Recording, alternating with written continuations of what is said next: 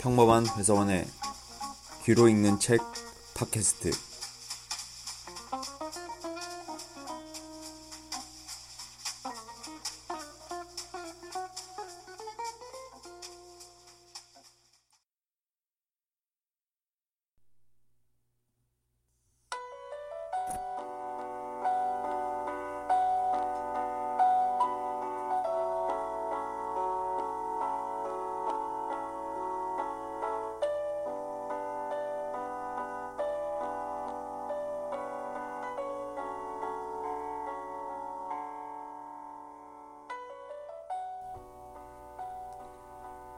곧 눈이 내릴 것 같다.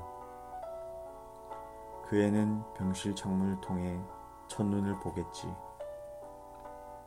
침대에서 내려와 슬리퍼를 신고 천천히 창가로 다가가는 그 애를 상상할 수 있다. 찬 유리에 이마를 갖다 대는 그의 작고 창백한 얼굴, 무표정함. 여인 두 팔목은 헐렁한 환자복 윗도리의 주머니에 찔러 넣었을 테고 그리고 물에 젖은 듯 윤기가 나는 긴 속눈썹을 조금씩 깜빡이며 창 쪽으로 고개를 내밀 때에 그리 핀 메달이 달린 가느다란 은색 목걸이 줄이 그의 쇄골을 가볍게 스칠 것이다. 그의 등 뒤로 보이는 병실은 청결하고 가습기에서 뿜어져 나와 일정한 지점에 이르러서 흩어져 사라지는 희뿌연 물방울의 띠가 실내의 정적을 강조한다. 잔뜩 흐린 날 천장에서 반사되는 백색 형광등 불빛 때문에 그 애가 있는 3층 병실은 허공에 떠 있는 차가운 온실처럼 보일 것이다. 창밖을 내다보고 있지만 그 애가 내 모습을 볼 수는 없다. 나는 병원 뜰의 소나무 숲까지만 달려갔다가 그냥 돌아올 생각이다. 멀리서 그 애의 병실의 창문을 바라보며 서 있다가 소나무 숲에 흰 눈이 사선으로 떨어지면서 마치 스크린이 내려오듯 우리 둘 사이를 갈라놓기 시작하면 그 애로 짐작되는 흐릿한 기척에게 눈짓으로만 짧은 작별 인사를 보낼 것이다. 그러고는 운동화 끈을 풀어 다시 단단히 조여매고 갈대의 두 배쯤으로 속력을 높여 그 애로부터 떠나오려고 한다. 그것 말고는 이제 내가 할 수 있는 일은 아무것도 없다. 그 애에게로 가고 있지만 그래도 조금도 기쁘지 않다. 후드티 위에 얇은 윈드 브레이커만 걸쳐 입고 mp3를 챙겨 집을 나선다. 대기는 축축하고 거리는 온통 회색으로 뒤덮인 채 묵묵히 눈을 기다리고 있다. 아파트 단지를 벗어나 한적한 뒷길에 이르자 이어폰을 귀에 꽂는다. 그리고 달리기 시작한다. 팽팽하게 당겨지는 허공의 한가운데를 녹이며 하얗게 퍼져나가는 입김. 가로수는 모두 은행나무들이다. 가지가 직선으로만 이어져 뻗어 있어 나뭇잎이 다 떨어진 겨울에도 내가 유일하게 이름을 맞힐 수 있는 나무. 잎을 모두 털어버린 헐벗은 맨몸이 가족을 잃은 가난한 가장처럼 무기력해 보인다. 저 은행 나무들이 무성한 초록으로 덮여 있을 때 그때 처음 이 거리를 달렸었다. 몇 번이나 될까? 여러 새벽과 밤을 기억한다. 가을이 되면서부터는 아름답게 굽이치는 황금빛 그늘 아래를 뛰어 지났고 빛이 발에 지저분해진 잎들이 하나둘 거리로 팽개쳐지기 시작할 무렵엔 발밑에 뒹구는 그 잎들을 밟고 달렸다. 그때의 시간들, 지금은 흔적조차 남아있지 않다. 조금씩 땀이 나기 시작한 내 얼굴을 차가운 바람이 툭툭 치며 지나갈 뿐이다. 여름에서 가을로, 그리고 겨울, 시간은 언제나 일정한 방향으로 흘러간다. 녹화된 테이프를 rewind하면 도망쳤던 사람은 헐레벌떡 처음의 자리로 뒷걸음질쳐 돌아오고 옷을 벗었던 사람은 주성거리며 다시 그것을 주워 입는다. 하지만 저 헐벗은 은행나무들에게 지난 여름의 초록을 달아주고 그때로 되돌아가 모든 걸 다시 시작하는 일, 그런 일은 절대로 일어나지 않는다. 그것이 가장 마음이 아프다. 되돌릴 수만 있다면. 그렇다면 나는 모든 걸 새로 시작하고 싶다. 그래, 그 애가 곁에 있었던 나의 지난 세 계절을 조금도 다르지 않게 그대로 반복할 것이다. 내가 앞으로 살아갈 날들, 그 시간의 길고 긴 선을 뒤따라가는 게 아니라 지금 다시 지난 여름으로 돌아가서 짧았던 세 계절을 언제까지나 반복하여 살고 싶다. 그 애라는 너무나 중요한 필수 단어 아래 수없이 덧그어서 굵어진 짧은 밑줄처럼 기억난다.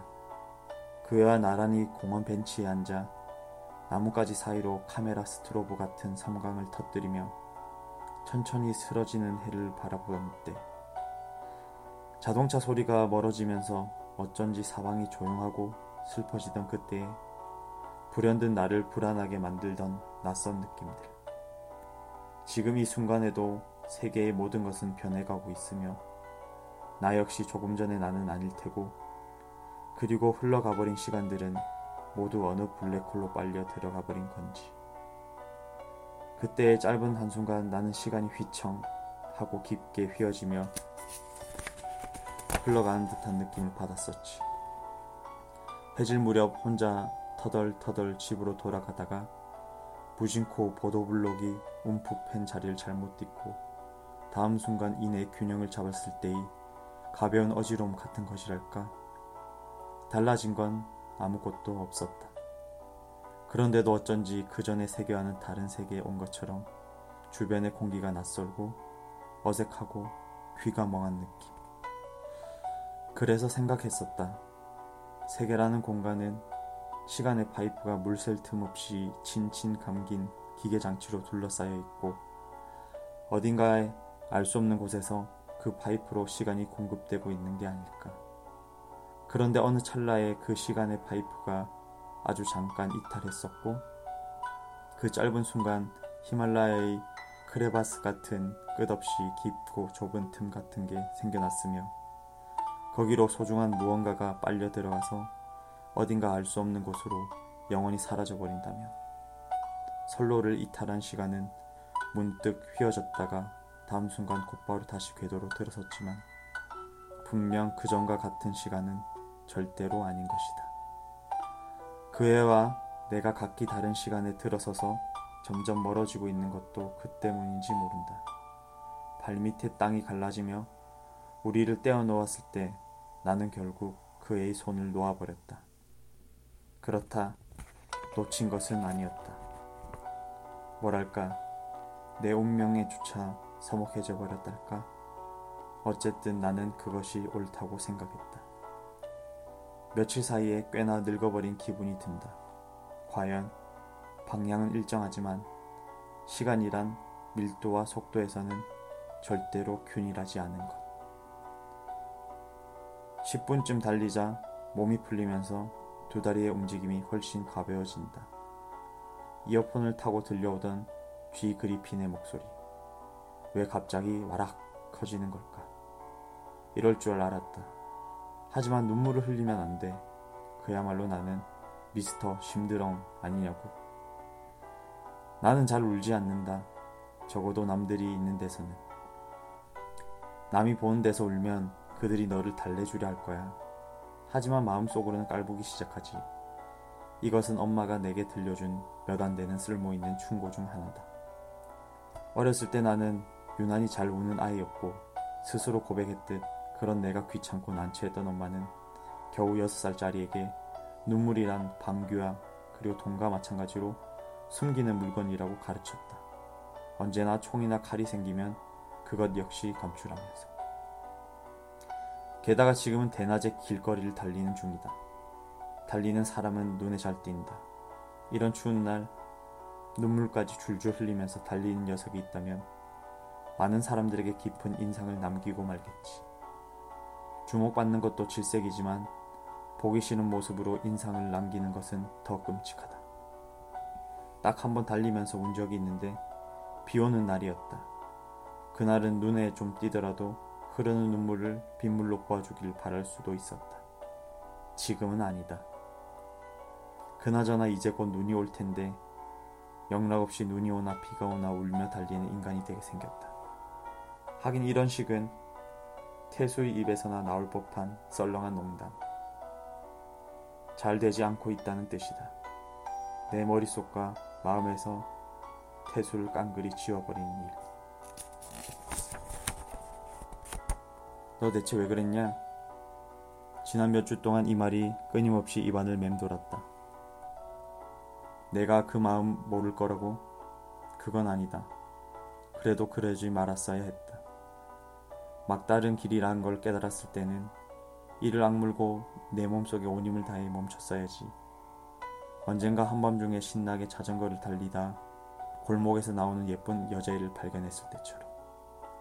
너도 말했잖아. 결과가 나쁘면 이유 같은 건 절대 안 통해.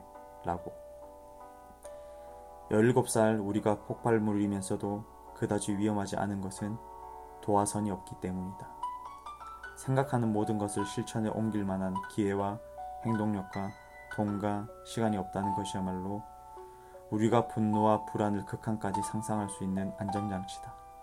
그런데 어떻게 된 거지? 그냥 주머니 속에서 주먹을 쥐었을 뿐인데 누군가가 너에게 칼을 쥐어준 셈이다. 누구였냐고? 그냥 모두들. 틀 안에 들어가 있어야 안전하다고 우리에게 잔소리를 잔뜩 늘어놓으면서 정작 세상은 너무나 부주의하다. 우리가 깨지기 쉽다고 보호하다가도 상자 속에 넣은 다음 이내 던져버린다. 몇 번인가 태수와 함께 이 거리를 달린 적이 있다. 저기 보이는 상가 모퉁이의 공중전화 박스에 기대어 서 있다가 함께 뛰기 시작하곤 했다. 나를 발견하고는 천천히 허리를 굽힌 뒤 구겨 신었던 운동화 뒤축을 펴고 그 안에 발을 집어넣는 태수의 모습을 나는 생생히 떠올릴 수 있다. 뺨의 여드름 자국과 수염이 듬성듬성 돋은 턱, 입가의 작은 흉터, 왼쪽 깃볼에 매달린 두 개의 응기구리, 여름에도 좀처럼 벗지 않던 줄무늬가 들어간 카키색 비니. Fat kids are harder to kidnap. I'd kill for a Nobel Peace Prize 따위의 어이없는 문구가 적힌 빛바랜 티셔츠 그리고 조기 유학생 시절에 지워지지 않는 흔적인 목덜미의 이집트 십자가 문신 공중전화 박스를 지나쳐갈 때 태수가 곁으로 다가와 나란히 달리기 시작한다. 야자를 끝내고 돌아가는 깊은 밤 트로트 소리를 높여 부를 때처럼 짙은 눈썹이 팔자로 쳐져 있다. 볼멘 소리가 시작된다. 힘들게 달리기 같은 걸 왜 하는데 제대로 변성기에 들어선 갈라진 목소리. 이죽거린다기보다 잠시라도 말을 하지 않고는 배길 수 없기 때문에 짓거리는 것 뿐이다. 그러게 시큰둥한 내 대답도 언제나 같고 이것이 시작이다. 이제 달리기를 멈출 때까지 한시도 쉬지 않고 투덜거리겠지. 나는 앞을 향해 제대로 달리고 있고 태수는 옆으로 몸을 돌려 내 쪽을 바라보며 어정쩡하게 함께 뛴다. 도대체 그런 허술한 자세로 계속 허튼 소리를 짓거려가면서 어떻게 끝까지 나와 똑같은 속도로 뛸 수 있는 거지? 태수에게는 이따금 그렇게 이건 뭐지? 하게 만드는 아리송한 구석이 있다.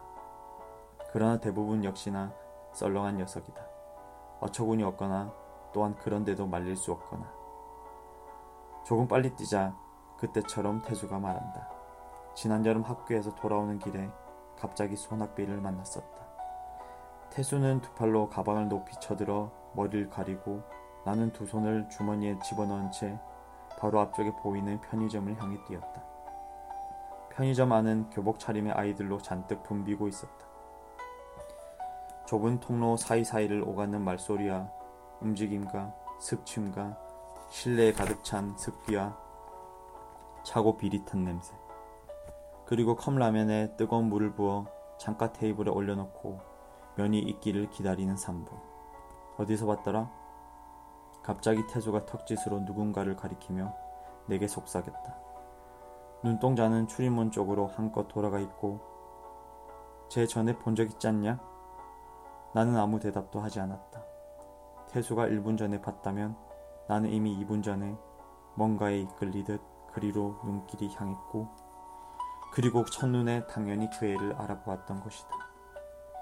내가 그 애를 본다는 것. 양손에 백팩의 어깨끈을 잡고 서서 무표정하게 창밖의 빗줄기를 내려다보고 있는 그 애의 작고 창백한 얼굴을 그리고 조금씩 젖어 있는 백팩과 손등과 어깨와 머리카락 추위라웃 하듯이 파래진 입술까지 두 손을 뻗어 컵라면을 끌어당긴 것은 3분이 지나서가 아니었다. 뭔가를 감추기 위해 전혀 다른 종류의 동작이 필요했을 뿐.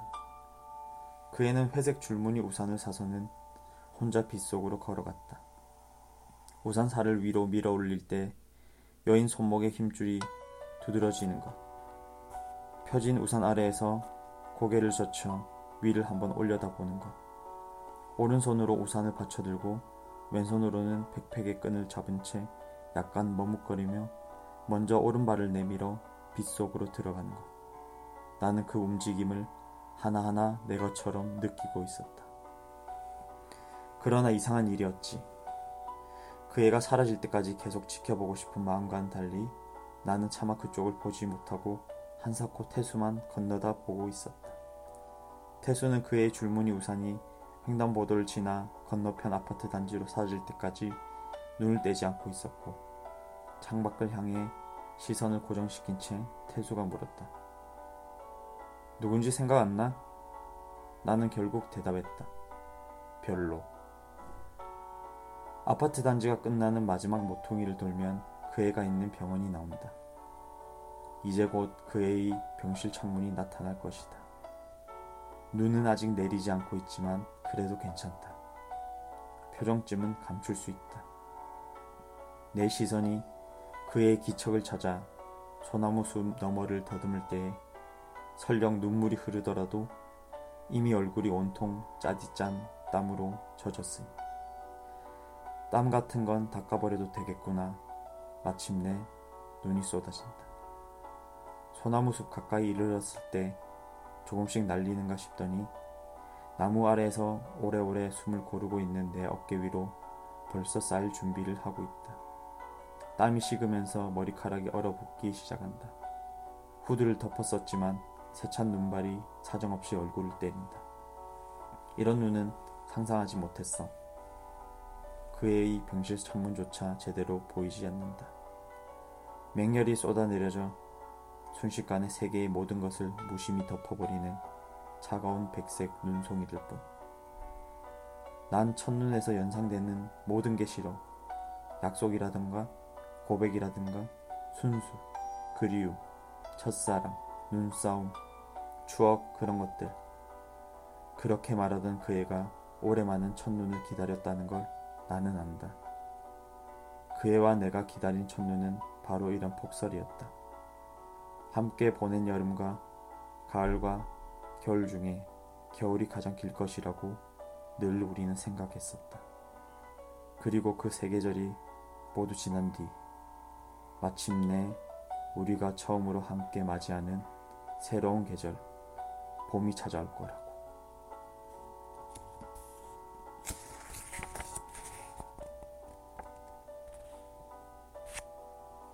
하지만 폭설 속에 홀로 서 있는 지금 나는 이 첫눈의 격렬한 춤을 작별 인사라고 불러야만 한다. 차갑게 얼어붙은 몸은 뼛속까지 차갑고 그리고 눈을 뜰 수가 없다. 쏟아지는 눈발을 뚫고 지금 막 천천히 병원 정문을 들어서고 있는 저 은색 소형차에 누가 탔는지 알 수 있다. 엄마다. 운전은 재욱형이 하고 있을 것이다. 운전면을 딴지 두 달밖에 안 된 초보인데다 태수의 표현을 빌리자면 길륜의 치명적인 공간 감각 장애, 중증 이기심과 말기 게으름까지 골고루 갖췄음에도 여기까지 뒤쫓아와 나를 찾아냈다. 미소년처럼 해사한 얼굴이 조금쯤 찡그러져 있을지도 모르겠다. 지금까지 엄마의 애인 중에 가장 친절한 건 결코 아니지만 가장 친밀한 건 사실이니까. 엄마와 재욱 형이 이별과 재해를 계속 되풀이하면서도 헤어지지 못하는 걸 보면 그런 생각이 든다. 진짜 가족들도 저런 식으로 문제를 품은 채 시간 속에 엮여서 함께 흘러가는 게 아닐까. 엄마가 나를 발견한 모양이다. 잠깐 차창이 내려갔다가 달려드는 눈발을 피해 다시 급히 올라간다. 차가 엉금엉금 방향을 틀어 내 쪽으로 다가온다. 조금 뒤 나는 저 차의 뒷자리에 올라탈 것이다. 몸이 녹으면서 내 마음 한가운데 단단히 박혔던 얼음도 녹아 기어코 눈물로 흘러나오고 말리겠지. 뭐 어때? 재욱 형은 신경 쓸 필요도 없고 차 안에는 엄마뿐인데. 사람들 앞에서 울면 그들은 너를 달래주려 하겠지만 마음속으로는 깔보기 시작하는 거야. 여섯 살 그때 엄마는 이렇게 덧붙였다. 나와 둘만 있을 때는 얼마든지 울어도 돼. 그건 내가 몇 살이 되든 상관없어. 백살 때도 괜찮아. 초등학교에 들어갈 무렵에는 이런 약속을 하기도 했다. 고독은 학교 숙제처럼 혼자 해결해야 하는 것이지만 슬픔은 함께 견디는 거야. 그러니까 내가 슬플 때에는 반드시 내 곁에 있을게. 그리고 또 말했다. 평상시에는 엄마 자신의 인생이 더 중요하지만 비상시에는 내가 가장 중요하다. 평상시에 우리는 각기 이기적으로 살 수밖에 없는데 그건 비상시가 닥치지 않았기 때문에 누릴 수 있는 개인의 권리이고 그리고 비상이라는 건 전쟁, 천재지변, 교통사고, 심각한 질병, 절망, 빈털터리 상태, 지금과 같은 극진한 슬픔의 발생이라고. 엄마가 나의 슬픔을 비슷하게라도 함께 느낄 수 있는 건 우리 둘이 가족이기 때문인데 그것은 이 세상에 몇 안 되는 가정식 백반에 없는 가정의 진정한 리얼리티라고. 고독을 학교 숙제와 같은 방식으로 처리하는 것. 나한테는 몇 대 맞을 각오로 무시해버리라는 뜻이 된다. 조금 아프긴 하겠지만 쓸데없이 심각해진다거나 쩔쩔매는 것보다는 낫겠지. 지금 나는 주머니에 두 손을 넣고 턱을 덜덜 떨며 나무 밑에 서 있다. 소나무의 바늘잎 사이사이 쌓여가던 눈이 바람이 불 때마다 자욱한 가루가 되어 물보라처럼 한바탕 허공을 휘젓는다. 제옥 형의 차가 엉거주춤 내 앞에 멈춘다. 바퀴가 한 뼘쯤 뒤로 밀리면서. 시간이 되었다. 두 손으로 이마 위에 차양을 만든 뒤 눈을 가늘게 뜨고 얼굴로 달려든 눈송이들 너머로 한 번 더 그의 병실 창문을 바라본다. 언제부터였을까? 창문에 커튼이 내려져 있다. 폭소리 퍼붓는 줄 모르고 그 애는 깊이 잠들어 있는 것일까? 우리가 그토록 기다리던 첫눈은 소리 없이 내리고 그 애는 잠들어 있고 친구는 사라지고 나는 이 자리를 떠나는데 안녕 우리의 겨울도 이것으로 끝나버렸다는